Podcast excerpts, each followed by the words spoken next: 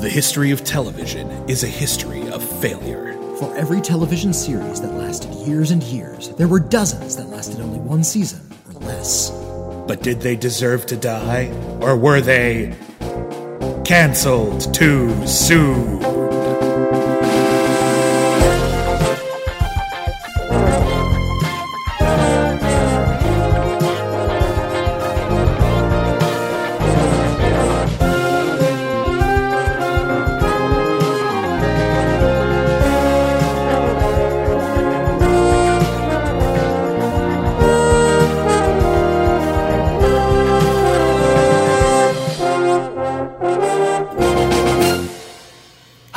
Everybody, and welcome back to Cancel Too Soon, the podcast where we review television series that lasted only one season or less. My name is William Bibiani. I'm a critic. Everybody calls me Bibs. You are a critic, aren't you, William Bibiani? Yes, My name is Whitney Seibold. I, too, am a critic. you are a critic, aren't you, And Whitney? uh, maybe I should cease the histrionics. Uh, my name is Whitney Seibold. I uh, write for the internet, and people call me Kolchak the Night Stalker. and how? And uh, this week on Cancel Too Soon, you're in for such a treat.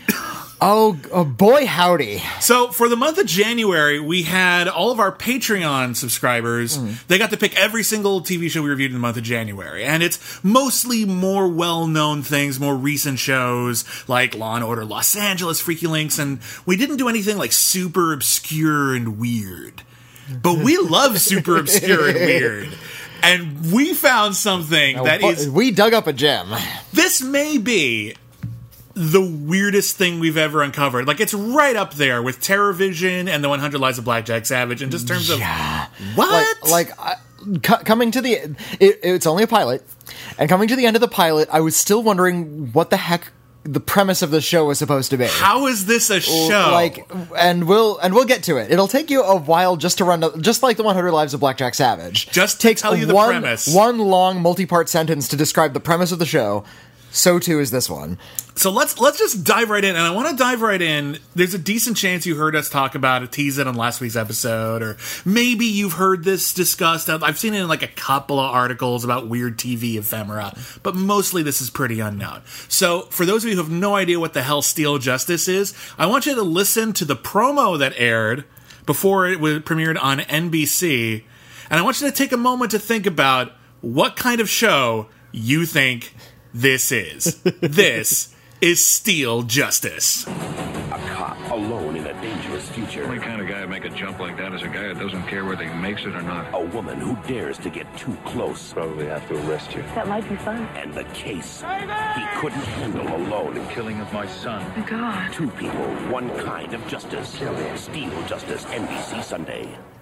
So going off of that, and bear in mind, First of all, they say a cop lost in a dangerous future. Mm-hmm. So you would assume it's a time travel show from that phrase. It's not. well, Well, there, there's an immortal character, we'll move on from from that. but we're getting ahead of From, ourselves. from that trail, all you really see are like people like talking in sort of Blade Runner-ish Hmm. kind of environments. You see Joan Chen is in there from Twin Peaks. This is after Twin Peaks, so she was kind of a recognizable, Yeah. particularly recognizable face at the time. Uh, and it's just a cop running around in like a grimy nighttime future. Uh, People which blowing stuff up with rocket launchers. Clearly, the NBC like indoor set that they built of like city streets, but gussied up with Blade Runner-ish TV budget Blade Runner uh, production design. And the name Steel Justice could be anything. It could be a guy named Jack Steele. It could be a guy named Jack Justice. Together, they are Steel Justice. It could just be Jack Steele and Jack Justice. the steel could just be a Steel metaphor Justice. for just how steely the justice is that this particular cop, whose name is neither Steel nor Justice, will dish out at some point. Hmm. There actually is another film called Steel Justice, but S T E E L E, Wh- which came out a which few it- years before this. I suppose at least that's a pun. yeah, I think it stars Martin Kove, who played the bad guy uh, in uh, Karate Kid. Oh, So you know, bless it- him. it- it's probably a Cannon film. I'm guessing it's a Cannon decent film. Chance it's a Cannon film. I will actually look that up. Hang on a second. Steel Justice. Look up the, the movie Steel. This is the movie, by the way, Steel Justice. Atlantic Entertainment Group. So you Ah. So anyway, Steel, co- the the company that wanted to be Cannon, NBC wants you to think that Steel Justice is just some cop on the edge, but science kind of science fiction cop on the slightly edge. Yeah. science fictiony cop on the edge kind of show. It's not. There's so much more. Oh, is there so much more? Should we t- just? We should probably just try to break this down right, for so- as best we can. The main character, Mm-hmm. Detective Nash, played by oh, what was his name? I Robert. Taylor. Robert Taylor. Uh, not that Robert Taylor. Not that Robert Taylor either. not even that Robert Taylor, but Robert Taylor, the Australian. Uh, he he stars in Longmire, uh, and he was one of the agents in The Matrix. Um, he's he- had a long career. Is that a, yeah? He's actually- Australian actor doesn't always hide his accent very well in this pilot. I'm not. It's unclear whether he's supposed to be American or- not. But this takes place in a dis, like kind of a dystopianish future where like all nations are sort of mixed together, just like in Blade Runner. So like Just like in Los Angeles. just like anyway. well yeah just like and evidently the the city like city never sleeps streets are always crowded all the time there's no down period in this dark future uh he is tracking down some evil criminals one of which may have killed his son Yeah. Uh, his partner is played by Season Hubley from Vice Squad that's Gina Yep. Gina Morelli. You may also And remember she- her from she- bit parts in like Stepfather Part Three, Children of the Corn Five. So, I, I like Season Hubley a lot. She, Yeah. She's really great, and she's particularly great in this. As sort of the t- tough as nails. She seems m- a more capable cop than Detective Nash. oh, absolutely. Um, and yeah, they're they're running around the city tracking down evil criminals. He's also having dreams, and many of his dreams are about his dead son, who mm-hmm. was recently killed by a criminal. And he'll feel he'll he'll His son, who, relive and his son's his young death. his young son is like maybe eight or nine. He relives his son's death, and here's mm. how his son died. Mm. His son was in the car. Detective Nash was heading to the car carrying a big robot dinosaur toy that they had made together. Mm. And the kid goes, I! And then someone shoots a rocket at the car, and the kid blows up, and the dad goes, No! And then he sees some guy point in slow motion off to screen left. Hmm. And then he sees the dinosaur, the robot dinosaur going, Rawr! And hmm. that's his dream. Over and over it's again. A, a recurring dream about his his son dying and the robot dinosaur. He has the robot dinosaur, which Uh-huh. he calls Robosaurus, completely seriously. oh, well, he wanted to call it a Robosaur, and his son's like, No! It's called Robosaurus! Robosaurus. jerk. I added the jerk. He's got this toy. It's a symbol of his of his dead son. And what he doesn't realize is that when he leaves the apartment to go to work, the Robosaurus moves around on its own. Starts exploring the apartment. Yeah. In one scene, fends off an attacker. oh yeah. okay, you know what? We're we're But we can't even listen. We just have to tell him what the hell's going on. all right. The toy robot dinosaur is possessed by the soul of his dead son, and he is being tracked by a time traveler who has discovered that Lieutenant Nash has the ability to transform things, and that he is destined to transform his dead robot dinosaur son into a giant flame throwing robot dinosaur that eats cars and can stop criminals. That's the show. the colon the series. That's Um, the show. The the the ancient time traveling mystic. I I got the impression that he was just an immortal. He wasn't jumping through time. He was just aging. He The- even said in one scene, "It's like give me another two hundred years, I'll be three thousand. But here's the thing: the opening. You okay? Imagine you had that trailer. You thought you were getting some cop show. Mm. Here's the credits. The credits are you're looking over a whole bunch of old timey maps, like three thousand year old maps. Yeah. and you have this weird tinkling Casio keyboard, do do do do do do do do, sort of vaguely adventurous theme music, like you'd find in a straight to video, like full moon. yeah, I was about to movie. say it. It sounds sounds like a puppet master. Theme. Yeah. Uh, and then you see this guy, this guy played by uh, J.A. Preston from Hill Street Blues. He was the judge in A Few Good Men. He's actually played the judge in a lot of things. You look at his Yeah. IMDb profile, he played a lot of judges. uh, he plays a guy Find a named, and fill it. guy plays Jeremiah J. Jones. And you see him throughout history. At one point, he gives a guy a rock, and then it cuts to Stonehenge. And then another point, he gives a guy like a wooden horse, And he turns it into the, the Trojan, horse. And Well, then we it- cut to the future. It seems that his like, in addition to being immortal, his power is growing stuff. no, no, gives he helped. No, no, no. He doesn't grow stuff. He finds people who can grow stuff and helps them grow stuff. That's his. He's a thought he was- okay. He doesn't grow a damn fucking thing. He is just an immortal and also possibly a time traveler He- he- because he's the not- so voiceover he's not the says there are one- time travelers. He's not the one who is like he. There's a scene where he's handing a guy a little Trojan horse, Yeah. and then there's a hard edit, and it's a big Trojan horse. I had I was under the impression that that was sort of his spell. That was his one trick. Hang on. and he can hand a guy a miniature wooden horse and spell at it, and he turns into a big Trojan horse. And indeed, that's his only trick because he gives a guy a stone in Stonehenge and it grows into a big stone. That's how they made Stonehenge. They set up little stones and then they grew them. And that's what happens with Robosaurus. He gives it to this guy. He's like, hey, you got that power too. Why don't you grow Robosaurus into big Robosaurus? And take out all of the bad guys in the big fiery climax. That's it. He finds other people. It says like th- throughout the da- throughout the dawn of time, since the world began, Hmm. time travelers. And then I immediately rolled my eyes so hard I couldn't hear the rest of the voiceover. And then something, something, something. Find people with the gift of transformation. There are certain special Hmm. So he- magical people. They're not so he- Highlanders. He, has magical p- people, and he's looking for other magical people. he's He only- is of magical people. But he's he's a magical. different kind of magical people. He- this yeah. would be like this would be like a the pre- Highlander. The premise is yeah. The premise is Highlander is looking for Neo. like that's oh, uh, that's Yeah, it. Or They're- looking they're for Luke different things. Skywalker. He has people with the Force. Yeah, yeah, yeah. If, if the whole plot was Wolverine was looking for Luke Skywalker, they're unrelated powers, but they both have powers. But but weird and not the cool thing you're imagining right now. no, not at all. And you know, since Disney owns them all anyway, that's sure to come. Oh, I'm sure it is Wolverine God damn it. versus Luke Skywalker. So, so yeah. So we finally get to the present, aka the future. The, the near future. The- Do they say what year it is? It's No, like 20, 2020s, something like something, that. yeah. Uh, global warming has gone out of control, and I loved like this period in the early '90s when like the idea of climate change as an apocalyptic force was all about specifically the ozone layer. Yeah, it was the only thing anyone knew about. It was that the ozone layer is going to deplete, and we're all going to be very warm. Hmm. So every scene has like a fan in it. That's it. That's really- it's really warm people, around People here. don't stop wearing like three piece suits and leather. And, and long coats and stuff. You would think tank tops would become socially acceptable in that in that No. future environment, but that's not what happens. and uh, an amazing amount of time is devoted to the crime plot and the criminals Mm-hmm. in a plot that also contains immortal wizards and Robosaur- Robosauri. Sure. So like it opens with they're on a stakeout, they're about to take down some big gang leader guy. And they find out he's in his apartment. They he and his partner Gina uh, walk up to the apartment and they light what looks like a bag of poop on fire and set it outside of his uh, uh, uh, the guy's apartment. And they knock on the door. It's like fire, fire.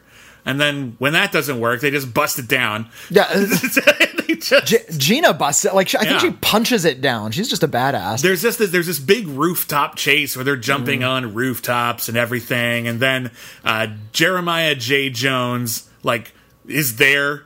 And he points like, he went that way. And the Mm. guy's like, I saw you in my dream. And what I love is later on, like he tells like the cops and everything like that, like, yeah, I saw this guy in the building. Well, we searched that building. There was no one there. There's no reason for some guy to be in a building. An abandoned building. There's it's not even abandoned. Who gives a shit if it's abandoned? It's just some guy in a building. He's amazed that there was a guy in a place in a city. he wouldn't be there at that time, though. Some person was in a place. That's not right. We must do a thorough investigation.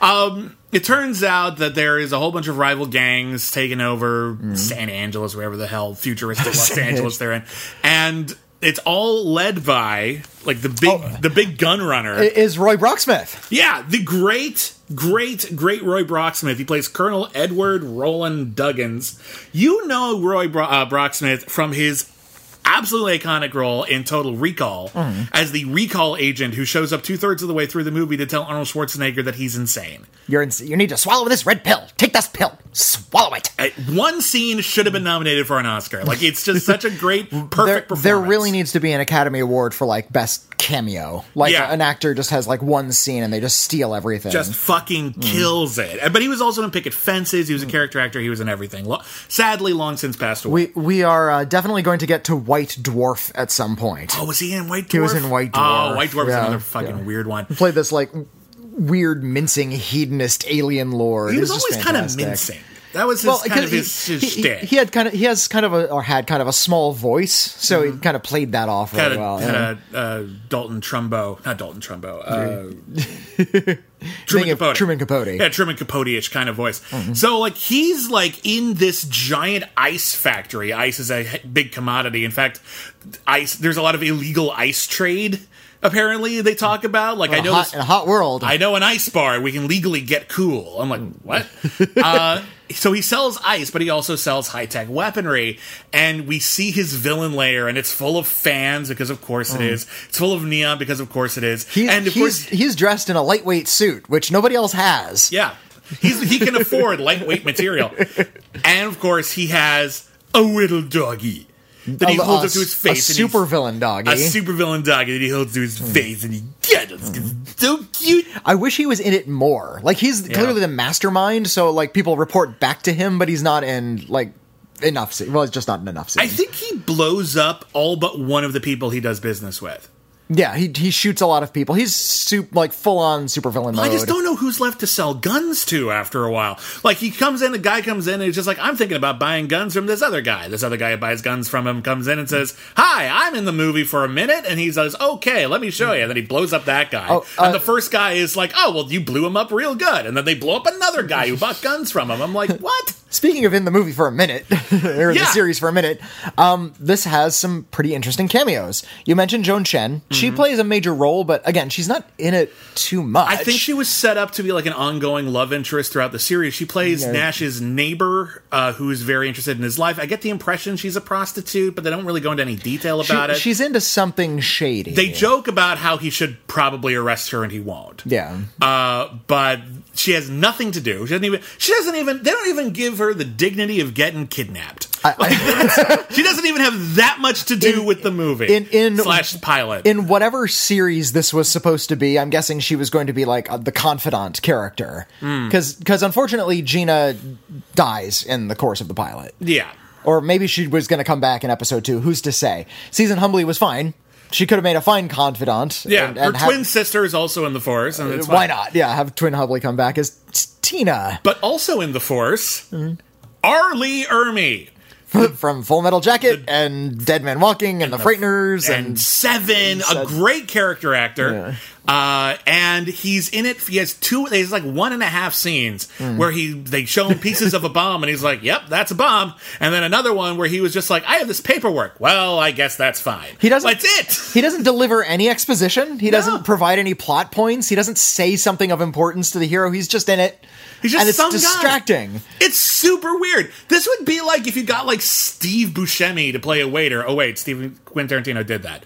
Uh, it's really weird when you do that. That's my Well, point. that was in 1994. That was before he was like Steve Buscemi in all lights. and, it- and it's fair to he say was that still, R. Lee, still just an indie guy. At but point. Arlie Ermy was already R. Lee Ermey. Like Yeah. he was in Full Metal this- Jacket was a huge breakout role for him. He was in. We, oh, we, we didn't mention this was 1992. So Oh, we yeah. didn't go through all the basic statistics, so let me give you real fast.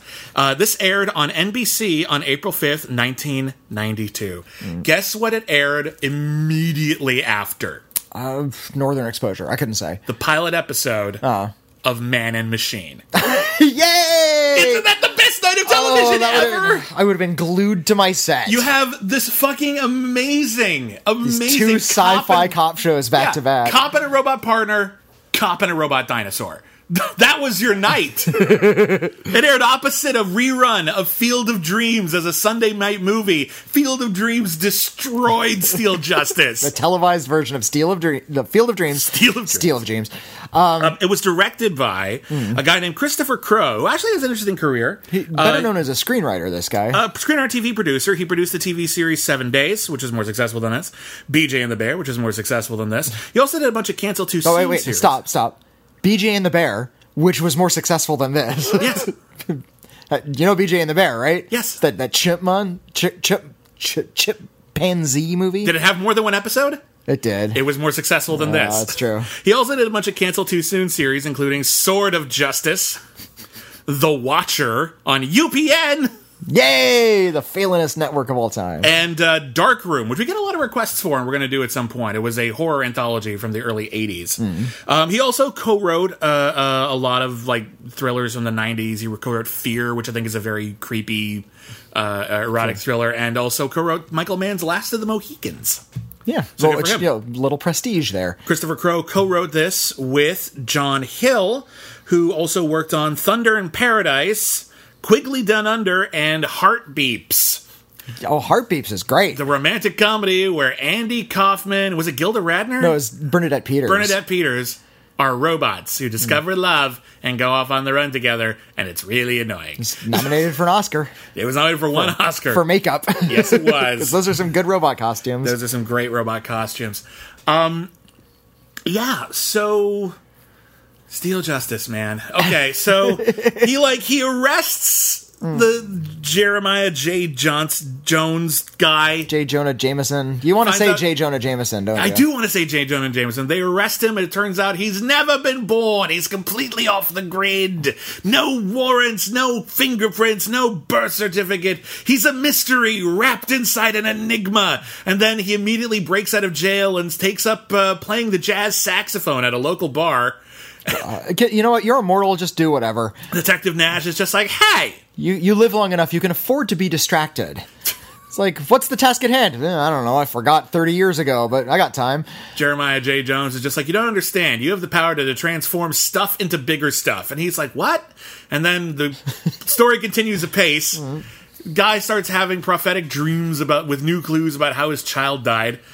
Uh, our villain sends his like creepy like Cole Porter singing assassin sidekick to blow up Nash's apartment. He puts a plastique bomb literally the size of a credit card. Yeah, Like, well, it's the future. Plastique is more powerful. Sure.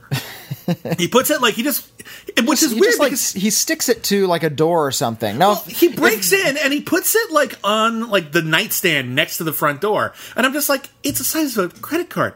Slide it under the door. or if you if don't it's need to break in. if it's that powerful, why does he need to put it in the apartment? Can he just put it on the door? Fling that or- through the window, Ricky Jay style, for fuck's sake. And so, uh, but he he sets it on. There's a timer, and he runs away. And of course, Robosaurus. I'm sorry, Dinosaurus. What is it? Robosaurus. It is Robosaurus. I always want to call it Truckosaurus after The Simpsons. Nope, no. There, sadly, there is no Uh, there is, however, a Robosaurus. We'll, we'll get to a show with a Truckosaurus eventually, I'm sure. Yeah. But uh, This is a Robosaurus. This is a Robosaurus. and it puts the bomb in its little mouth, And and, we it see- runs outside, and we get to see a lot bomb. of we see a lot of like RoboVision. Now, think about that for a second. yeah. Now you, you see something like RoboCop, and we see things from like inside his robot eyeballs, and there's like computer information, and there's always readouts Like, or I- something. The Terminator. It's I- supposed to be what it would look like from the eye of a robot. And I buy it from RoboCop because a he's got human eyes in there, and he's got like a screen in front of him, and it was programmed by like computer programmers and hmm. shit. There's actually like reasons for all that stuff. This Well, is a sa- toy. Same, same with the Terminator. It's Yeah. it's a, a creature that needs that information. This is a toy that is possessed by a ghost. Hmm. Why does it have readouts? It has like it's yeah, it's infrared and there's a lot of little in like and there even when they cut to the that sort of interior robot vision, there's also like the sound of a dot matrix printer going off in the background. it's like uh, is that what your brain sounds like at all times when you're a robot? That would get really annoying well, why do you think they're so mad and try to kill us all the time? because their brains sound like dot matrix printers. There Hey, um robo programmers, stop that. Stop putting stop putting robo dot matrix printer sound effects inside our robot brains. They're just trying to kill us. So here's the thing. What is the thing, William? I'm dying to find out. I think this is important to remember because I'm not sure everyone understands this. Hmm? Robosaurus is real. Hmm. Robosaurus is an actual like, Like 40 actual- like 50 foot tall 40 foot tall. I have it in front of me. Hmm. It's 40 foot tall Uh huh. Robot dinosaur. Took 2 years and 2.2 million dollars to build it. Mm-hmm. And it can like it has claws that move and it can like crunch cars and shit and it shoots fire. And I guess what happened was they had access to Robosaurus, and they said, "Let's turn it into a TV show." fine, Let's fine, And, fine.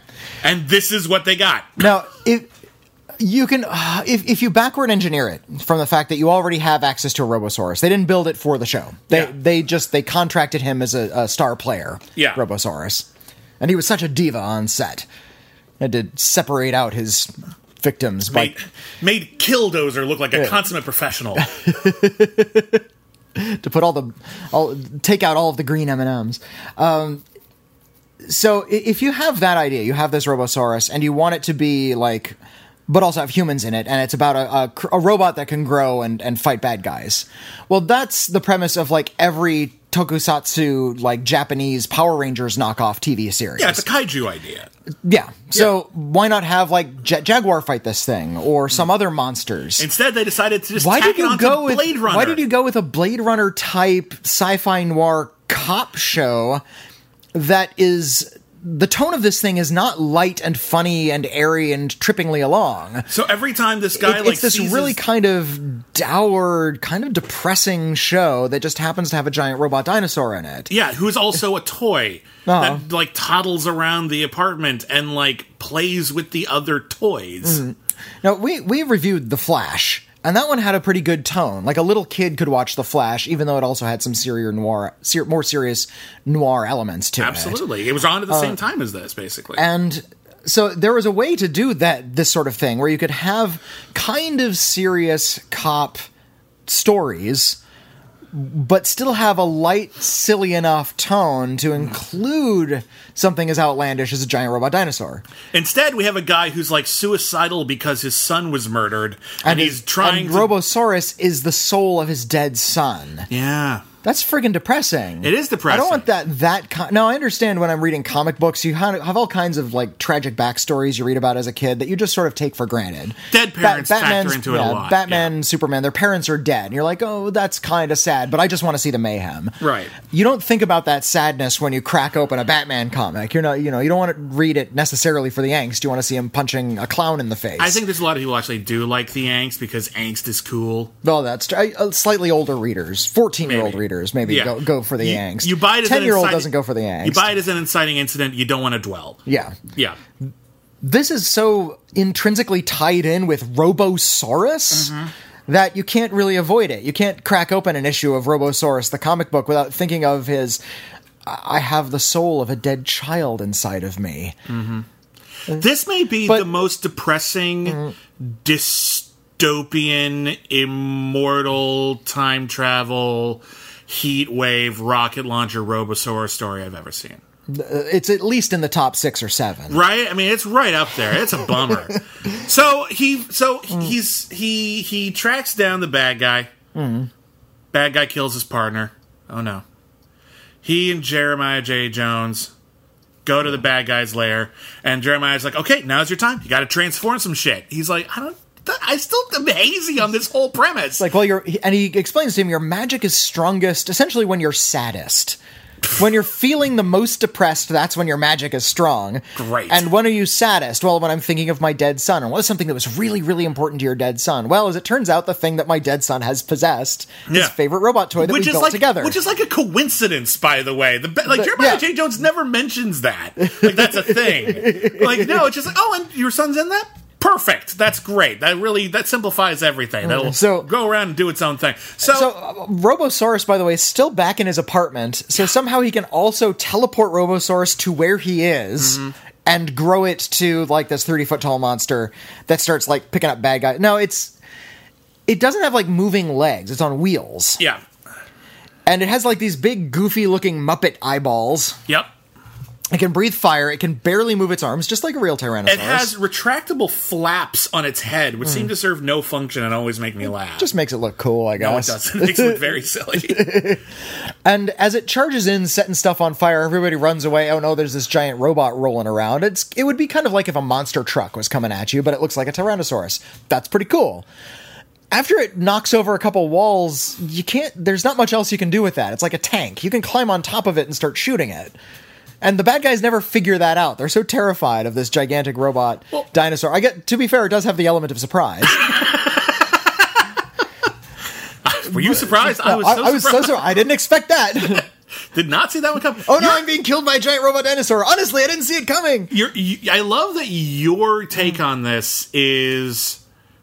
I, I'm surprised they they weren't able to sort of like take down the robot dinosaur. See, for me, there's two things that I can't get over in this sequence. Mm-hmm. One is the interminable montage of like Detective Nash like leaning against a wall Essentially rubbing his temples. rubbing yeah. his temples, hyperventilating, while like a Doctor Who swirly space effect is superimposed on the front of him, and it keeps cutting to the dinosaur. And mm. this goes on for about a minute. Like it's a long montage as he is summoning forth Robosaurus. Oh, it, it's it's the He-Man transformation sequence. But it takes a long time and it's not cool. It's depressing. It's basically like must think of dead son. Must think of dead son. Also, I had a puppy that got hit by a car when I was a young boy. That's really sad. But the other thing I kept thinking about during this, like, it should be cool. It's a giant robot dinosaur laying waste to evil, homicidal ice dealers and weapons manufacturers and shooting flames at them, and people are on flames going, ah! And all I can think of is a nine year old kid who just killed a lot of people. So Because his guess- dad told him to, and brought him to, and brought him to work. It's take your robot kid to work day. I, I He guess killed we, a bunch of dudes. I guess we learned something about the sun in that sequence, didn't we? The sun was a little had a little bit more darkness in him than we previously thought. Surely that's something we could explore in future episodes of the show. Sadly, we can't. okay, what the hell were we supposed to explore in this show? Well- so so we've come to the end of this. Yeah. Robosaurus has knocked over a building, and now we have Future Cop with depression superpower dinosaur powers. Yes. and an immortal at, uh, as his sidekick, Uh-huh. who's also kind of a wizard, Uh, yeah. and there and he's still a cop.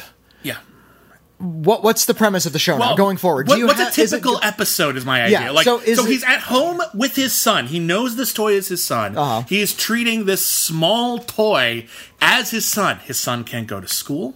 Hmm. His son can't like improve his education. The son will never get a job. The son, that's it. That's all you got. Is the son going to age? Like in in five years, is this going to be a fourteen year old Robosaurus? What if he gets really angsty? What if he adds a voice chip to the Robosaurus? Would that make it better or worse? Oh, you know that's a lateral move, dude.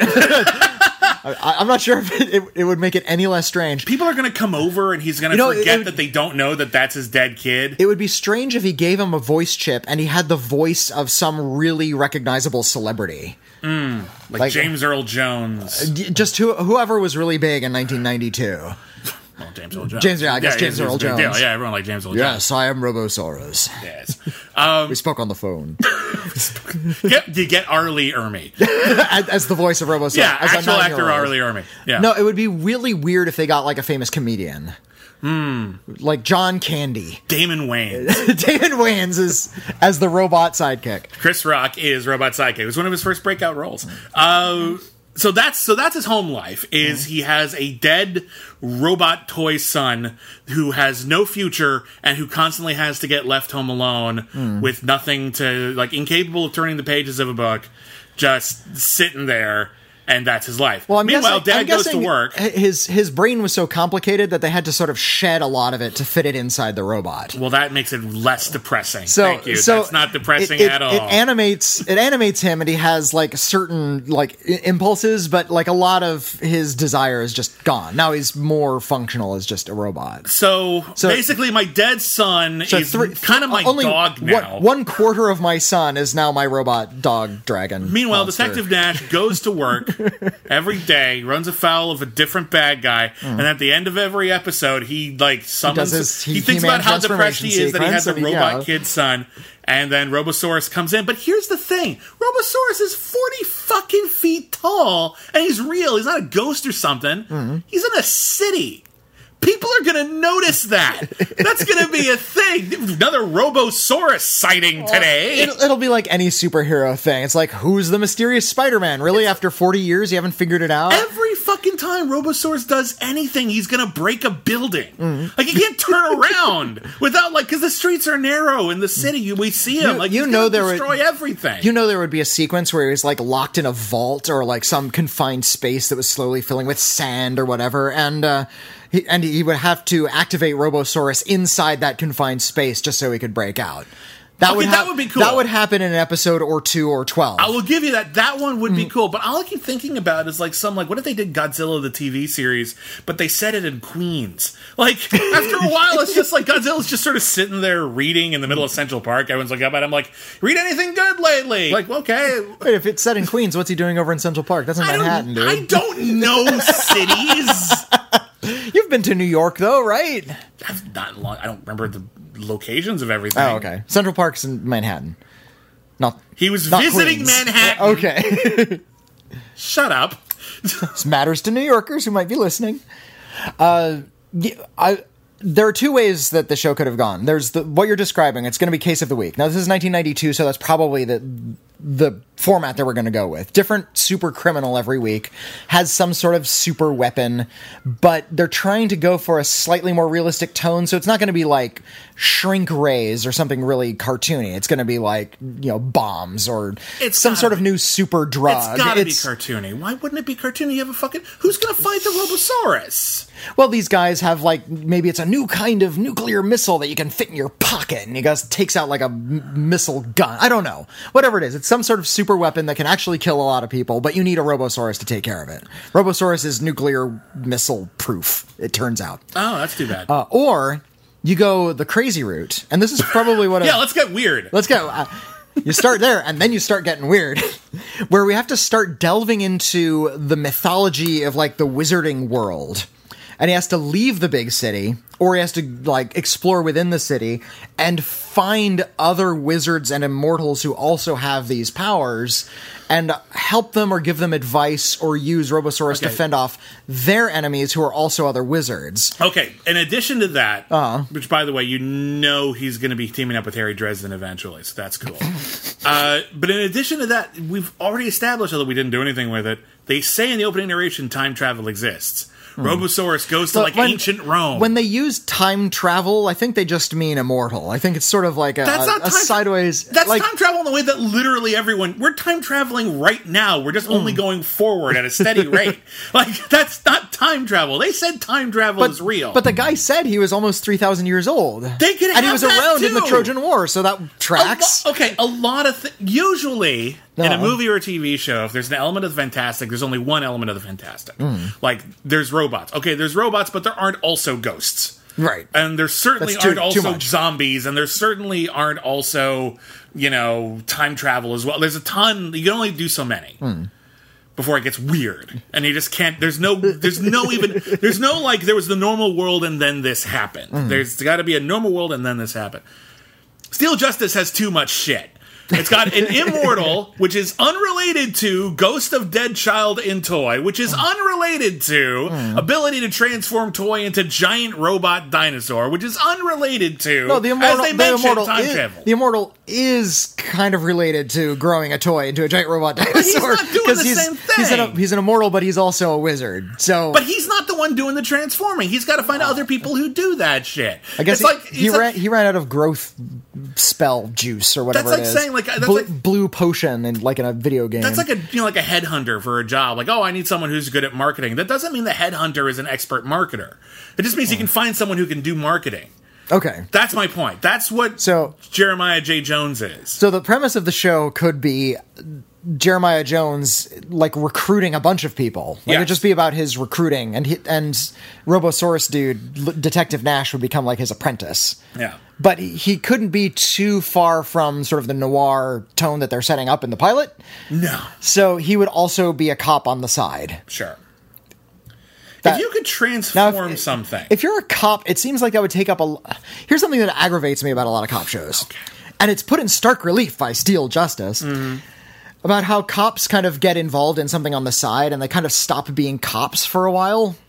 yeah.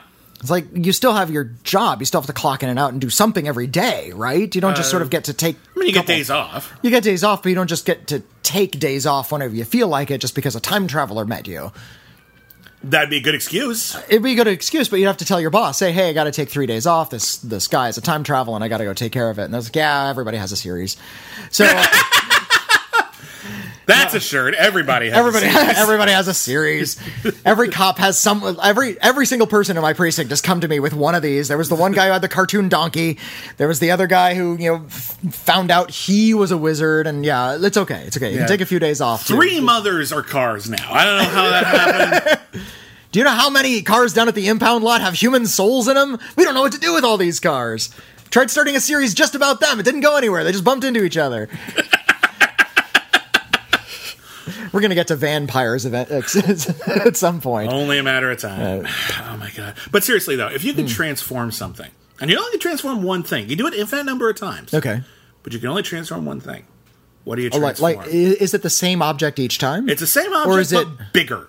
Okay. You can, or I guess you could shrink it if you wanted to, but like, yeah, you can take a thing Well, and you can make a really big version of that thing. I'd, I'd grow food and solve world hunger. Doesn't that seem like the thing to do? I was thinking that too. I would just, I just make a really big cheeseburger. Vegetarians can eat the lettuce. you know, like, It doesn't to be a cheeseburger. It can be like a big cheese. I like cheeseburgers. it can be like a wheat crop or something. But yeah, Wheat actually isn't that. like, you're not getting that much out of it. You need other nutrients from that. Cheeseburger has everything. You got proteins. Yeah, but- but- you got you got your your uh, uh, uh, you got your carbs. You got a bunch of veggies. And when they're the So I- size of a truck, it, that's enough veggies. I know it was like, oh, I'd- one slice of lettuce. You got your veggies from that cheeseburger. It's the size of a truck now. I'd, I'd fly around the world with a truck full of cheeseburgers. Yeah. and I just grow them out where people are starving and, and feed the hungry. yeah. If, now, if it's the same cheeseburger each time, No, no, no, you that gotta get it- you gotta that get- that wouldn't really work. You can do infinite number of those things. All right, yeah, and if it, I'm guessing it can't be a living thing, so you can't just sort of grow a shark It's- if you it's his- wanna. It's his son. Is it alive? Well, Is Robosaurus alive? It has a soul. It has a soul. So yeah, It, it doesn't seem to be making decisions on its own. It chose to like he's- put, it chose to set people on fire. He didn't He- specifically tell he- them to do that. He summoned it But and it- said, and, you it know, saved in, his in life on his own. In his mind, he knew that that bad thing was happening, but the Robosaurus was innocent and all that. but the Robosaurus was the one. He, he didn't know there was a bomb in his apartment. Robosaurus hmm. did that all on its own. well, Robosaurus saw the guy plant the bomb, so he knew what was going on in that and then he situation. and then he chose to do something about Yeah. it. He has free agents. okay, yeah, I guess yeah, he chased off a bad guy. So yeah, you take. But you know, he, he appears in front of this building. He's got to say, like, turn to his dad and say, "S- s- "So what? Like this one? Do you want me to? Are there people in there? You want me to like burn it down, Dad? Are you sure? You want me to burn this down? Dad, why? Well, I mean, I mean, I can, but it seems a little harsh. Doesn't it seem like Can I just like break it open and you arrest like the main main bad guy and like nope? maybe fire, call flamethrower. Nothing but flamethrowers. call for backup? Like I'm like a battering ram. I can just I can batter around down anything, Dad. But you need like cops around to help you and do the right thing. No, just burn. We're just burn them all. burning Just- them all. well, okay, here I go. This might this movie might make sense as a psychotic break.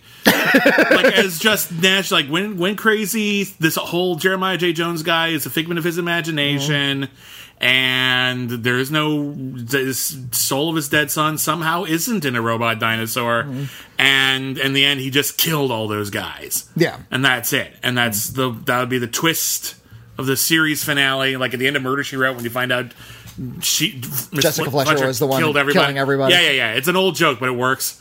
You know, like, and that's the idea: is that there was no robot dinosaur. The robot dinosaur was the There- friends we made along the way. There was no monster. it was Robosaurus it was that killed the beast. Robosaurus was found alive and well in a field 50 miles away. now the results of that trial. Um, fucking Robosaurus, man. I, I just, I wish I could have been in the room where they said, okay, we've got Robosaurus. It's Instant production value. We got him. He's available for one week. What do we do? And like, okay, well, we could do a, a thing about you know, like a I don't know, a monster truck show or something like that. And the Robosaurus is like traveling with the monster truck show. And no, no, no, no, no, no. That's that's stupid. What we need is Blade Runner shit. We, we need a primetime show for adults. We need Blade Robo- Runner and in it. Highlander, and just sort of shove it in there. And can he also we, we add an element of Child's Play Hmm. as well, and Godzilla? Sold. Here's What? Your, sold. Here's your check. Here, you want to hit? You know, it's Don't uh, come back until all of this money has been spent. This is Like, the, this is the early '90s. People don't do cocaine anymore. I don't care. cocaine is a hell of a drug. Yeah. Um, Yeah. just just like the 100 Lives of Blackjack Savage, I can't fathom just the line of thinking. Yeah. like we're we're trying to figure it out here. We're we're trying to suss out how you can backward engineer a show out of Robosaurus and get to this. And it's weird because again, I have to I have to stress this. This show was not cheap. There's a lot of there's a there's there's name actors in There's this. hundreds of extras. It's yeah, all, you know, big, big sets, big sets, a lot of special effects. explosions, lots of explosions, like retrofitted cars. This they threw money at this. I mean, yeah, it's not Jurassic Park, but like for a TV pilot, this is not cheap. There's a reason why they had to air this. They had to get some money back off of this because they just tossed money at it. Like just I, I don't I don't know what happened like it's I like Hundred Lives Blackjack Savage as well. You hear that premise. Donald Trump buys a haunted mansion in the Caribbean, teams up with the ghost of a black pirate to solve mysteries using a sci-fi superboat. And you ask yourself, not just how did that get made, why did they spend so much money on it? This is a full moon, straight to video, stupid idea. This is not a pilot for a TV show on NBC. I someone asked me the other day. I was telling about Steel Justice what network it was on, and I didn't remember. And I said, "Well, I assume it's Fox."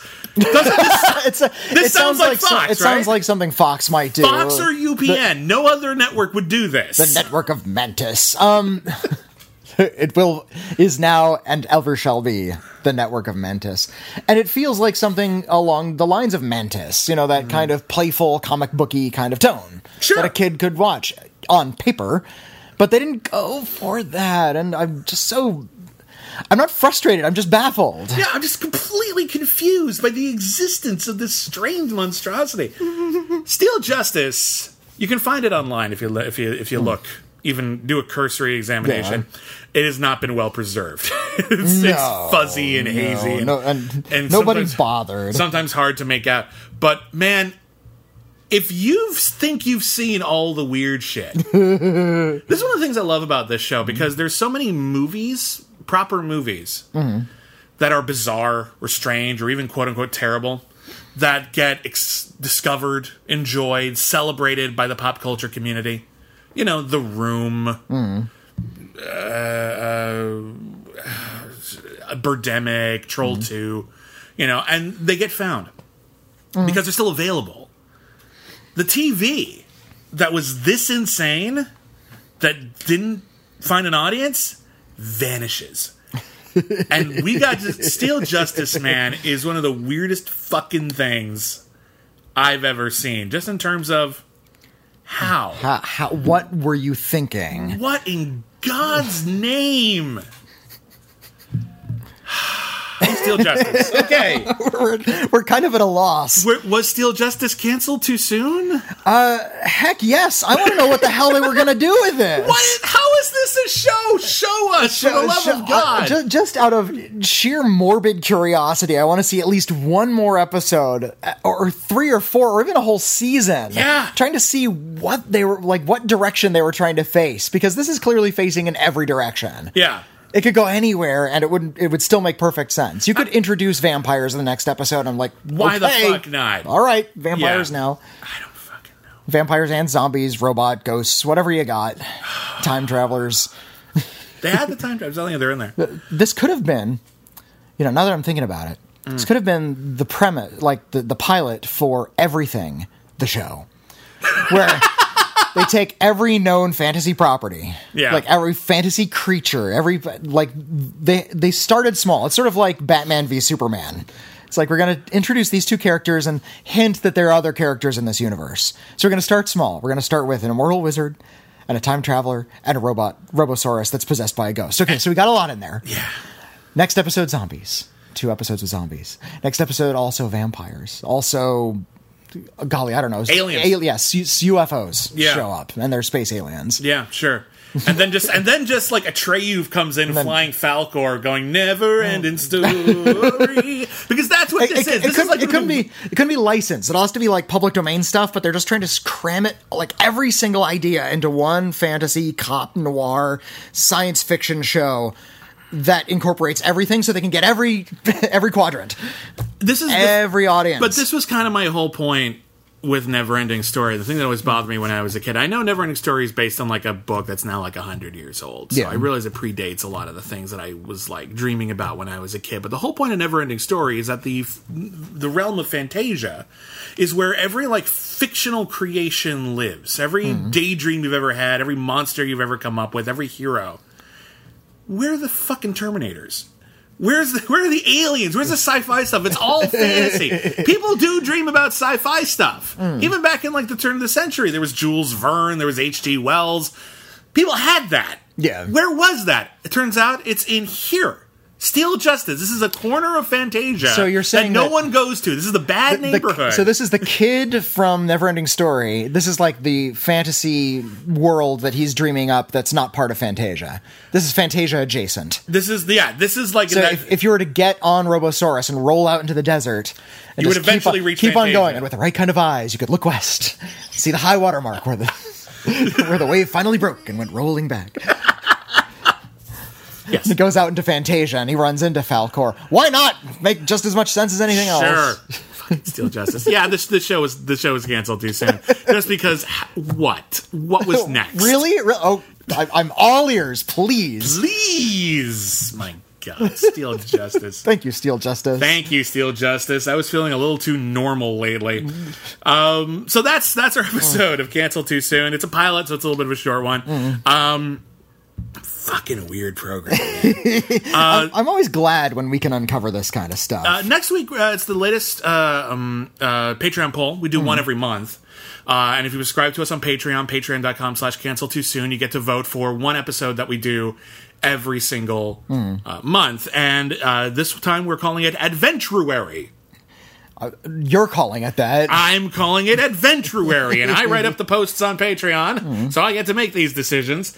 Uh, and your choices were a whole bunch of different adventure shows. We assumed Thunder in Paradise would win it outright.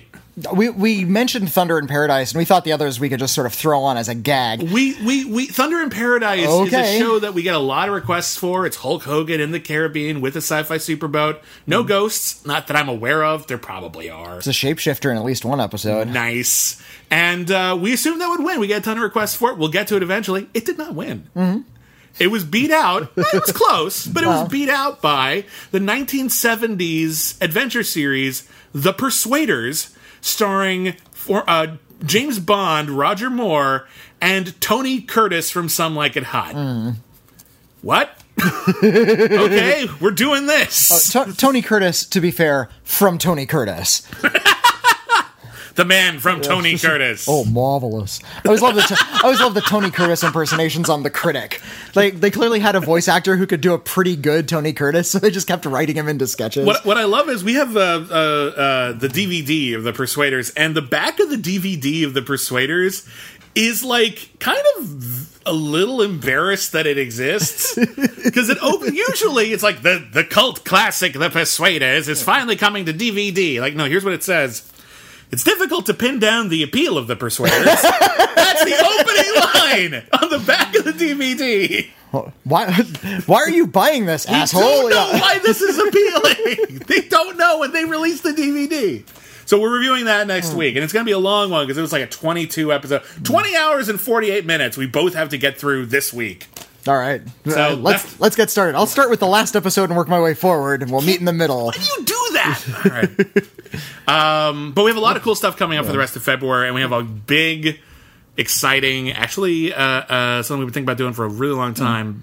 Big. We- theme and- month coming and we can March. finally do it. So Yeah, we're, we've Uh, been yeah. waiting for the right time. Uh, so March is going to be a big one, but we have really cool stuff coming up in February in addition to the Persuaders, which might be awesome. We just haven't seen it yet. We don't know. It'll be interesting to find out. Uh, but let's re- let's read some letters. Uh, you can email us canceled too soon at gmail.com. Um, let us know uh, what you think. Did you watch any of these shows? Do you disagree with us? Were we wrong about something? Um, how you doing? Just tell us anything, basically. And there you go. Email it is canceled too soon at gmail.com. What do we got? Uh, this this one comes from Paul. Hello, Paul. Hi. Uh, a couple of the best things in general about your podcast is that it's given me a fresh perspective on the past decades. Uh, in the 80s and 90s, I and all my friends were obsessed with culture from my early pre-hippie 1960s. My late friend, uh, when he walked into his apartment, there was a Life magazine from 1965 on the coffee table. That's how far we were in. you ever have like an old magazine on your coffee table? For a second there, w- when I thought it was sort of like hip to do this, I had an old Playboy. Sure. Yeah, Yeah. I thought it was like kind of, like kind of sexy, kind of classy. No, you just have porn out. You know, it's Yeah. just yeah, it's yeah. we all we're all like- embarrassed in- about who we in- used to be. In your early twenties, sometimes you make mistakes. Look at how edgy I am. Shut up. you don't know how edgy you are. Nothing you say should count until you're 30. and even then, maybe 35. I think that should be the rule. Yeah, I'm pushing forty. What do I get? Uh, You you you get people to so- start vaguely some- listening to you. Some maybe a little bit of credibility with some people, maybe. I, seriously, I think there's a reason why president is. You're not supposed to be president until you're 35, Hmm. because theoretically, 35 is when you start being somewhat responsible and stop doing stupid shit literally all the Ah. time. But a lot of people in their 20s are being elected to like lower offices these days, so whatever. I don't know, I got. Maybe by the time they're 35, they'll be ready to be Maybe they're just better people. Um, my late friend, when he watches, uh, that's how far we were in there. It was a phenomenon that author Douglas Coupland called the now denial in his seminal book Generation X. Hmm. Uh, so you guys have opened up another Cron- Cronin. Oh god, I can't even read this word. Cronenbergian? Cronenbergism. I think it's supposed to be Cronenbergian orifice. Uh. There you go. Yeah, it's A fascination with the 1990s. It really was a time of uh, fuck it all, nothing goes on the list, ruined everything is permitted mentality. Uh, you had a punk rock mixed with space age bachelor pad music. Heroin was cooler than pot, and the whole MILF and librarian nerd glasses fetish thing came out of the forced sexual repression brought about by the AIDS crisis. You guys are are about the same age as my 1995, 1994 girlfriend's kids. I remember arguing, they're not dolls, they're action figures. And I watched. And I watched a lot of cartoons and Power Rangers with them. There was even a partial 3D cartoon called The Bots Master. Uh, about a freedom fighter, not a terrorist, named Ziv Zulander, who at key points in the story would look at the screen and go, It's laser time, boys! And we would put on these 3D glasses and robots would fly around in 3D, and it was awesome. You guys rule. Thanks for everything you do. I remember the Bots Master. I don't. That sounds There's- amazing. It has a really awesome like hip hop theme song. I the robot I remember from Bots Master was the chef bot. Like it, it was it was like a walking oven. Like he he did their all of their cooking. Because you know you hang around with robots, you need somebody to do the cooking, I suppose. well, that's a great. Yeah. Produced Yeah. by Avi Arad, because of course it was. Oh, of course. Yeah, Bots Master is a thing. I remember. Bot- I didn't remember the uh, the laser time or the uh, the 3D elements. That's pretty cool. I remember Captain Power had those interactive toys. Those were cool. I wanted those so bad. I thought that was neat. Mm. They had like gauntlets you could wear, and you would like shoot at the screen, and it would like kill people on the thing. I don't think that's actually how it worked, but it was I, am cool. not exactly sure how the interactivity thing worked, but if we ever get around to Captain Power, we'll we'll explore. We're trying to track. and if we get into Bots, like, I think Bots Master also only lasted one season, so we can probably forty episodes, one season. 40 episodes of Bots Master. I don't know, man. That's a lot. Of I don't. I don't know if I can do that to myself. A lot of bots, master. I've hurt myself a lot for this show, but there's only so After Drat so hard I can I don't know go. what I can do.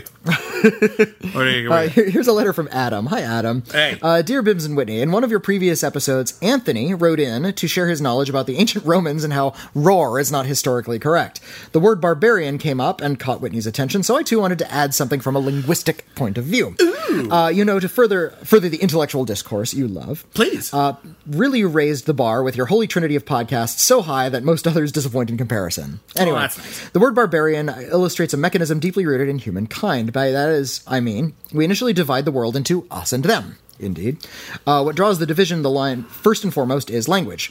Barbarian is an onomatopoeic word that comes from barbar. Uh, for Romans, this is how l- the language of the Germanic tribes sounded like. It was strange, different from Latin and Greek, and they didn't understand it, so they seemed it primitive and inferior. It's like saying walla walla or blah blah. Yeah, like exactly. Bar, barbar. They're, they're bar, barbarians. You know those. You know yeah. those. Everyone from Germania, they go bar bar bar bar bar bar bar bar. bar. So, yeah, that's so they call it- them barbarians. Exactly.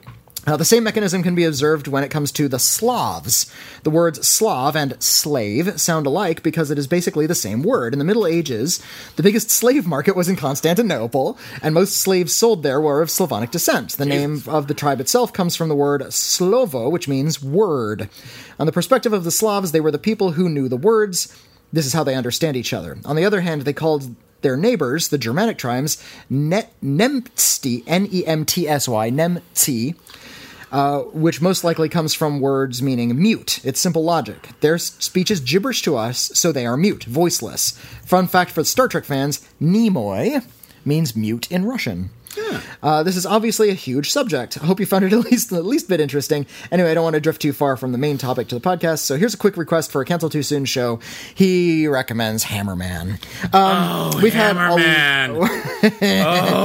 we've had a lot of recommendations for Hammerman. we've we had- know about Hammerman. we all know all about it. I saw it when it aired live. I remember how sucky it was. It's no less sucky now. We'll probably get to it because a lot of you want us to do it. the trick is finding all of it. yeah, that's that's, like- Mm-hmm. That's our goal is to always find all of everything that we review and.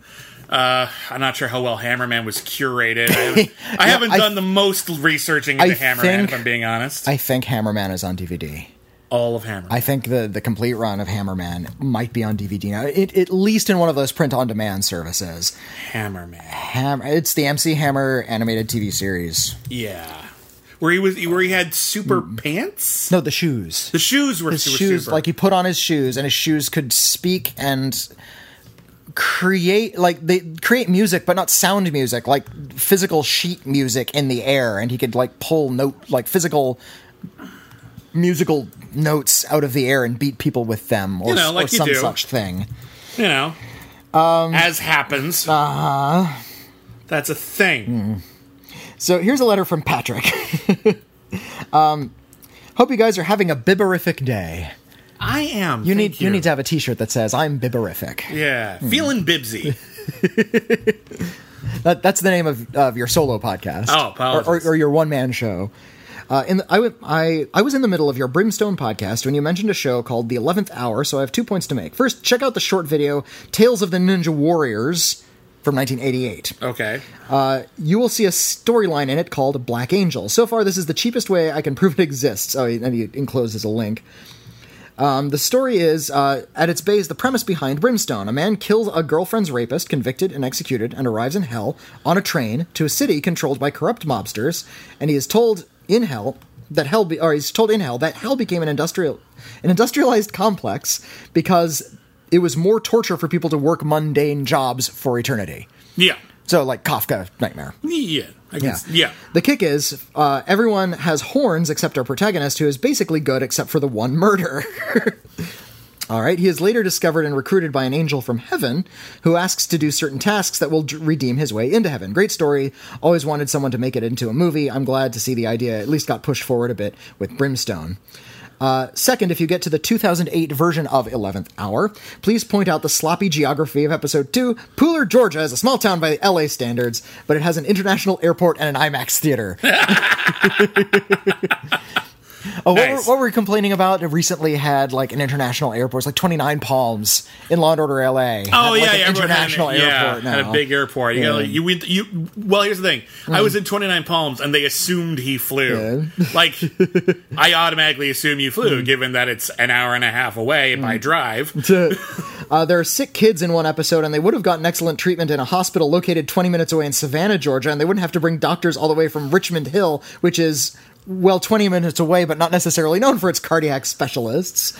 There you I, go. I love this local like mistake crap. Oh, like I TV, love it too. TV producers think they know a lot and they know Well, they just, nothing. they just They, assume hire no most- locals. Here's the thing. They assume most people don't care. And here's the thing. Most people Most people don't. wouldn't know the difference. But if you're from there, it's really distracting. Well, and if you t- take the time to do a little bit of research and get some authenticity, it'll actually add more to your show because just- you're actually just thinking more about it. You it. can just ask someone. Like there's that uh, there's that horror movie Annabelle, Mm-hmm. not Annabelle Creation, which is actually quite good, but Annabelle, the first uh, Conjuring spinoff. Someone gets injured in Santa Monica, Mm-hmm. and they're taken to the hosp- to the emergency room in Pasadena.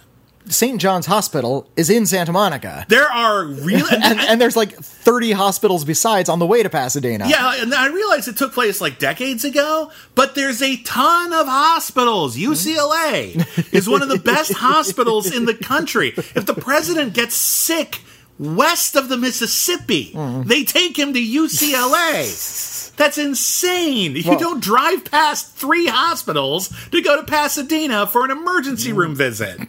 He, he- he concludes by saying, I'm always disappointed at the way people point at a random spot on the map and make assumptions about the population.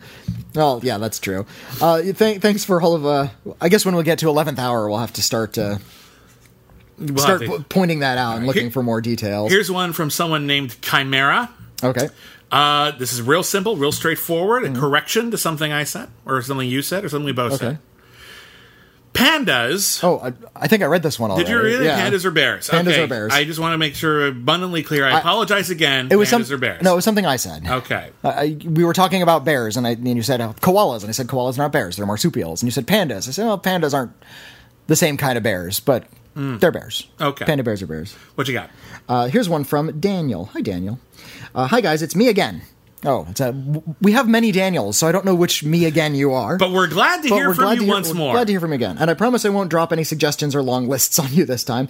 I just finished the Dresden Files episode, and I have to say that as a huge fan of the books, I was disappointed in the show. I'll spare you guys the long winded explanation and just say that while I understood why they made some of the changes they did, I don't think they did justice to the characters of Harry or Murphy and their relationships. As a quick aside, I saw the original two hour pilot as uh, Sci Fi aired it once at 3 a.m. Uh, the March after the show premiered, and it was probably the best overall episode of the series. It was cut to ribbons instead of broken into two parts, mainly because they changed Bob's character between the pilot and the show proper. In the original pilot, he is closer to the book Bob and has and is just a fairy spirit trapped in a skull and communicates through the skull instead of appearing as a ghost. It was a minor miracle the one-hour version made any sense at all, as Bob had a huge chunk of exposition in the uncut pilot. Anyway, this all got me to thinking into literary adaptations on the small screen, and I wanted to ask you guys what are your favorite and least favorite literary adaptations for TV?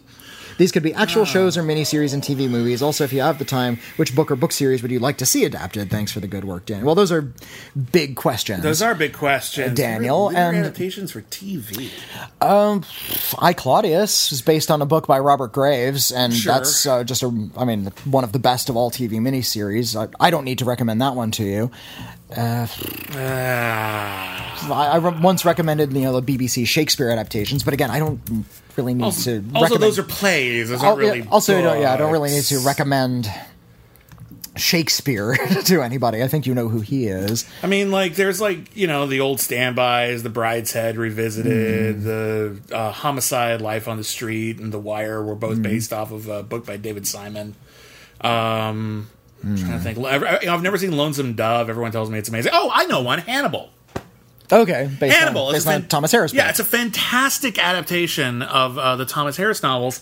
Um, they're very true to the spirit. They add a whole bunch to it. They find connections where connections never once were. Hmm. Um, and yeah, it's it you manages to be everything you loved about the books and be completely Hmm. unexpected. It's really, really fantastic.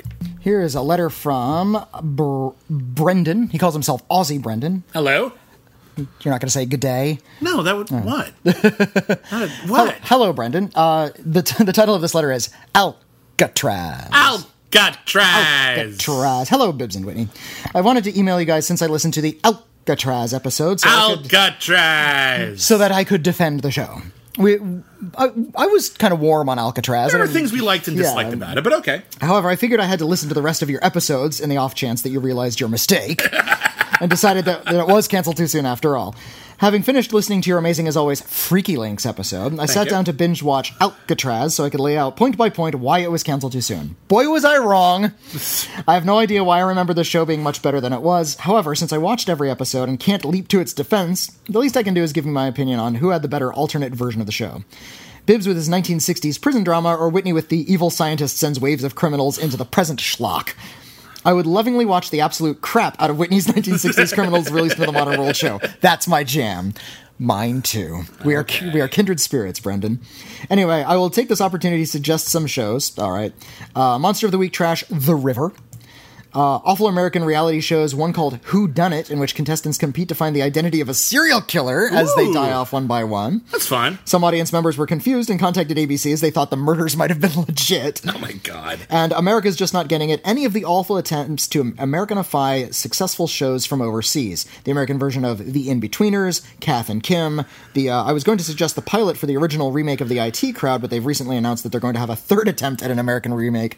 God help us. There was a there was a failed attempt at a spaced remake in America. It's Yeah. probably around there somewhere. We should probably track down one of these I've been days. I've been wanting to track down the American Red Dwarf for a while. Yeah, that, that one's a little hard to find. yeah. Uh, here's a letter from Omar. Hello, Omar. Uh, Dear Bibbs Witney, I haven't written to you guys in a while, so here goes. I would like to recommend that you cover the Matthew Perry show Go On. It ran for one 22 episode season. Um, it succeeded Perry's other canceled too soon, soon show, Mr. Sunshine, although Go On is the superior show. Uh, it is sharply written with a great cast. Uh, it stars the luminous Laura Benanti. Ms. Benanti has been in stuff that is not worthy of her talent or charisma. She was on Nashville. Uh, she was also on Supergirl before it figured itself out when it was still on CBS. Uh, anyway, uh, both Ms. Benanti and Go On are underrated gems that I think deserve better. Uh, I hope this email finds you both in ebu- ebullient spirits. Thank you, Omar. Uh, P.S. This is apropos of nothing, but you know when a TV character has been shot or stabbed and another character will clutch their face and like beg them not to die? Yes. It's supposed to be a tearful death scene, but all I can ever think is I don't know a goddamn thing about medicine, but I'm pretty sure you're supposed to keep pressure on the wound and try to try, try to prevent more blood loss. Why the hell don't TV ter- characters do that? How is holding someone's face as they bleed to death going to help? I just wanted to get that off my chest. Cheers, lads. All right, here's here's another one from uh, uh, this one's from Dylan. Mm-hmm. Hey guys, Dylan here. I was listening to your Freaky Links episode and it got me thinking of what random words I could put together to sound like a soundtrack band. So here it goes. Oh, Let me know if you listen to any of them based on the name alone. Uh-huh. Chain Link Scapula. Mis- right. Mr. Tumble's Porpoises. Electric Squidlight Massacre. Mm-hmm. Biomes aplenty. Bucolic Doorstops. 21 Numb Bums. I actually like that one. 21. Uh, hmm. Numb Bums. Sounds like an opening act, but all right. Stoops and Hoops. All those Pamelas. That's an actual 90s band. I'm, sure, it of is. Fish Whisper. One Big Potato featuring Turtle Christ. That's the whole band. That's the whole band. featuring Turtle Christ. Yeah. I, I think Turtle Christ would be just a good band Tur- name unto itself. I think Turtle Christ is like doing a guest verse on One Big Potato. Oh, feature- featuring Turtle, okay. Hmm. Yeah, I think that's that's what makes sense to me. I will. I enjoy all of those. All right. Uh, here's, one, here's one from Bert. okay. Hi, Bert. Um, my name is Bert. I'm a listener from the Netherlands. Hello, Netherlands. Uh, I don't exactly remember how I found out about Cancel Too Soon, but I remember seeing William on What the Flick first. You're, you're still doing What the Flick occasionally, yeah? Uh, not as much anymore. but still occasionally. I mean, if they ask me to, I'll be there. I just All right. it hasn't come up in a while. So I think that's how I ended up listening to your podcast. I've even been a fairly early adopter. Uh, you had just released the episode about Bucky O'Hare. When I started listening, that was one of our earlier episodes. That was like our second episode. I must admit that I don't remember that episode at all, but you got me hooked anyway. Uh, so I have a few recommendations. Uh, Mirrorball with uh, Jennifer Saunders and Joanna Lumley. Uh, never made it beyond the pilot, but I like that they included it as a bonus on the fourth season DVDs of Ab Fab. Uh, another show to add to your list: The Life and Times of Vivienne Vyle from 2007, about a despicable Jerry Springer type talk show presented by Vivienne Vyle, played by Jennifer Saunders. I think I remember seeing bumpers for this on like Comedy Central or something. Weird. And financed by a producer played by Miranda Richardson, demanding ever more depraved topics to more viewers. Um, as a fire, final recommendation for a show that was canceled after one season, Up in Town. It's great to hear a lot of recommendations from like our overseas listeners hmm. because you have access to TV that we've never heard of before. Yeah, a lot of it. We So- get some. We get some stuff, and the internet has like hmm. made it easier to see other shows. democratized it a, at least a little bit. But yeah, there's a ton of stuff that's like super obscure here that mm-hmm. we're just sort of like, what? Okay, interesting. We'll check it out. Yeah, Up in Town 2002, starring Joanna Lumley, again, as a divorced, lonely woman who is still trying to live the fabulous life that she had when she was married. What if I find interesting about this show is the way it was shot. The camera was placed behind a mirror, and we saw Joanna's character telling her stories to herself slash the camera. I don't remember if that had been done much at the time, but it reminds me of how YouTubers do their video diaries nowadays. This is a show from 2002. Uh, each episode only lasts 10 minutes, and there were only six episodes, so you can watch the whole thing in an hour. Oh, well, that's always easy for us.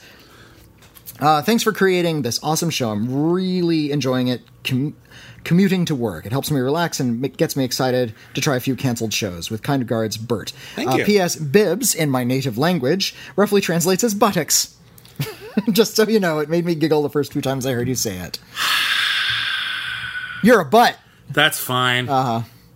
That's that's Uh-huh. know- that's that's that's you know what? fine. Own that. I'm owning it. Own that. You, you're you're I just didn't know I had it until just now. So give me a moment. but yeah, that's that's Mm. that's that's that's fine. I've been called. I've been called a lot worse. oh we've we've all been called worse than mere butt, but uh, Mere butt. You can say, I am Bibbs, the calipolitical ball. Um, one more letter. Uh, we can do one or two more. Yeah, it's a Uh, short here- episode. Here's one from Jesse. Uh, hello, Jesse. Uh, hello. First, I would like to thank you for the amazing content and all the TV recommendations I've been trying to go back and watch. On a previous episode, it was mentioned about Power Rangers. It brought me to a memory of the first Power Rangers spin off in 1995, The Masked Rider. Uh, It's still ingrained in my memory as I've only been able to see chopped episodes here and there. I was hoping that the show was only one season, but I believe it may have stayed for two seasons. I can't believe that I liked this show. It had this Furby like creature that was really not necessary. Can you think of other shows that also added a character that was just ridiculous and also brought down the show completely? Cousin Oliver. Uh, cousin, well, cousin, Oliver is is the Ur example. The other one I love was um oh, what the hell do they call it? There was a, a late, late, late season of Married with Children where they brought in a new kid, like one of Peggy's like relatives or cousins came in and they just left a kid there. Kid was named like Wednesday or some weird, unusual name. What, Seven. like a- it was their seventh kid, so they named him Seven.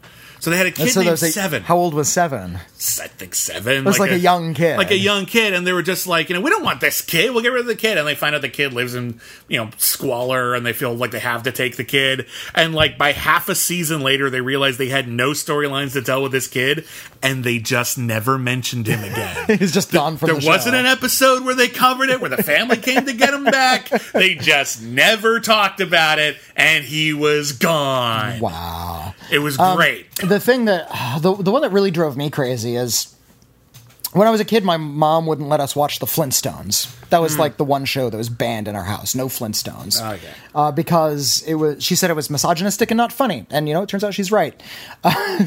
your mom knows what she's talking about. Uh, but we were allowed to watch the Jetsons, which was the same show. I don't know why the Jetsons. the Flintstones were not allowed in our house, but the Jetsons The were. Jetsons is progressive. It's about the future. and how we're still just behaving the same way as in the Flintstones. Well, I think that was the whole point of the Flintstones and the Jetsons is that human human nature is the hmm. same regardless of what historical period you're in. Uh, when they revived the Jetsons in the 80s, they added the character of Orbitty. I'm not sure if you remember Orbitty. Orbitty all. was this little spring-loaded, cute monster was- guy. Yeah, it was like clearly made so they could make stuffed toys out of it. Yeah. It was this like fuzzy, cutesy little thing. It changed color depending on its mood, and it had like springy legs. Oh yes. I'm pretty sure it was voiced by Frank Welker, and uh, it, it was one of the most obnoxious things in the world. You just wanted to, to, to flick that thing off the screen. he belongs in a camp with Scrappy Doo and Spritle Racer. Oh, Scrappy Doo. He's just oh, like a Scrappy terrible. Doo. oh, did anyone like Scrappy Doo? I'm sure someone did. But who? Hmm. Who was it? Who who was like, you know what Scooby Doo needs? Annoyance. that needs a small, annoying Scooby Doo. Yeah, we need one that like ah it represents Hmm. the kids. Never put a character in a show just to represent the kids who watch the show. Every kid resents oh, it. I, I was a kid once, and I remember watching those shows, and I didn't know I didn't need the junior version. I wanted to watch the grown ups. That was part of the, my fantasy The- watching those shows. the fantasy is to be grown up kind and do all these cool things. Pretend to be a grown up. Remember, like in the later episodes of the Ghostbusters, where they had the junior Ghostbusters. Well, that was a different series. That was Extreme Ghostbusters. No, no, no, no, no, no, no, no. Before that. That was a different thing. Yeah, towards the later seasons of the real Ghostbusters animated series, they had like three or four like kids from the neighborhood who would just occasionally get swept up in things and go trick or treating with Slimer. And they were all annoying and useless. Oh, no, They're terrible. Stop doing that. Oh, I, I think I had aged out of the real Ghostbusters. I had turned eleven and just lost interest. But yeah, just no one likes that. Stop when they that. when they changed the real Ghostbusters into Slimer and the real Ghostbusters, and they made they started making like Slimer alone cartoons, and Slimer would like oh, it was do- brutal. Do, battle with a Sylvester type alley cat that they just called Manx. Freaking brutal. yeah, man. that was really really terrible. So yeah, there's a lot of examples of what you're talking about, dear listener. All right, that's that's it for cancel too soon for this week. Thank everybody for listening. Um, yeah, Steel Justice is freaking weird, and if you can track it down, we highly recommend you do so. Um, I want to at some point do like a whole month where we only review crazy ass pilots because we've barely scratched the surface of them. uh, but uh, for now, we have other plans, and we'll get some more other pilots in the nearish future because I think they're fun and they're these interesting single serve items and they give you lots of opportunities to just imagine what could have been, even if it would have been stupid. But yeah, so next week we'll be back with The Persuaders, um, which is available on DVD and probably on some streaming service. Uh, if you want to watch that with us, you certainly can. Uh, we're on patreon.com slash canceled too soon. Um, at the lowest tiers, you can vote for future episodes, and you also get a bonus episode every month, the Cancel Too Soon monthly movie, where we review TV uh, movies, miniseries, one off television events that don't quite fit the mold of the show, but feel related. Uh, for other tiers, you get exclusive video content. We're doing a lot more of that lately. We're about to record a few more right now, actually. Um, and um, we need to, we've been just sending out uh, the latest like care package full of fun pop culture ephemera. This one was courtesy of Witney as well. I'm up due for the next one. Witney's done the last two in a row. I need to do uh, my fair share, and we're going to Yeah, schedule you're- our next you're- Google Hangout in a very short while as well. Yeah, so we, we can talk about said packages. Indeed. Um, so that's what's going on there. You can also listen to us on Critically Acclaimed. That's our movie podcast. Yeah, that's on the Schmoes Know iTunes network. Um, so you can subscribe to Schmoes Know. You get a whole like basically like a whole like TV schedule of podcast content. Um, and if that's too much, if you don't if that if you don't like downloading that many podcasts, just listen to us. We're also critically acclaimed is on the SK Plus YouTube channel, and you can just listen to it there. Yeah. and it's a lot of fun. This week we're talking about uh, John Carter and Total Recall together. As, as our double feature. it's kind of a fun thing. That's our shtick. also our we have a TeePublic T-shirt store. With, right. we uh, don't talk about our t-shirts enough. we don't. Well, they don't sell very well, but we have them. Damn yeah, it. we, we do have some t-shirts. We have, the cancel too soon logo. Yeah. We have Witney and I as Mad Balls. Uh, we have a couple of shirts that sort of reference specific shows. We came up with a fictional show called Rot Realty, about which, a, lawyer dog. which my wife Michelle, uh, who's a professional illustrator, illustrated like a fake logo for it. It's really fun. She also designed our logo and those mad balls. Absolutely. So cre- credit where credit's due. We have a reference to uh, one of our more popular episodes, Whiz Kids. We have the Jeremy connection as a T-shirt, and you just the, there's a new design, and it's all you, baby. Uh, That's right. I just well in uh, the end of our Freaky Links episode, as referenced in our letters, uh, you and I just sort of made up a bunch of bands. We made we made up I think over 150 bands. Yeah, so we, we just started rattling off the, the names of fake bands, and at the end, uh, we just sort of start. You started like making some up off the top of your head. Well, you had you had more written down than I did, so I was just like, I'll just try to fake it. Mm. and, and, you, like the and you kind of few were, and you, you, you stumbled over a couple, and the last one wasn't even a word.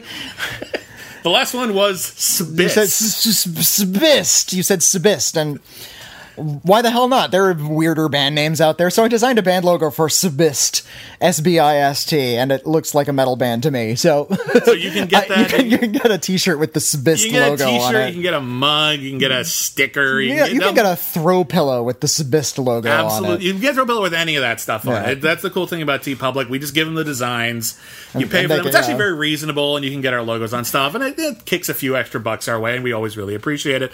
Uh, we have some more stuff we're going to put on there. I'm actually working on getting like a whole T-shirt that's nothing but the band names, yeah, just list of the, but the band names. It's going to be the, interesting can, the cancel too soon warped tour. There you go. So, uh, so a lot of fun stuff is coming up. We have a couple other um, uh, ideas for Patreon exclusive content that we're kind of working out right now, and we'll probably like unleash that in March or April. Uh, I think like big, big stuff. Uh, so stick around, and of course, every contribution helps. And if you can't afford to contribute, we totally understand. There are other things you can do. Uh, we have an Amazon wish list if you want to send us a, a DVD uh, to eventually review on the program, or if you just want to review the show on iTunes or Stitcher or wherever else you find it. That helps immensely too. Yeah, just a quick star rating, a couple of sentences that just helps people find it. It legitimizes the show, Mm. makes it show up on more algorithms. It really is. Th- there's no way to understate like how important that is. Yeah. Or overstate it. Over, you can't overstate. You can't how- overstate how, important, that is. that is. So if you haven't done that, that would really help us out. But the, uh, the- the- regardless, the reviews push us up on like lists of on like on iTunes, so people can find us more easily. The more reviews we get, and that's it's really helpful for us. All right. So anyway, uh, so yeah, teepublic.com slash cancel too soon, patreon.com slash cancel too soon, twitter.com slash canceled cast. And uh, what's your personal Twitter? I'm at William Bibbiani. I'm at Witney Seibold. And that's a wrap, folks. We'll see you next season.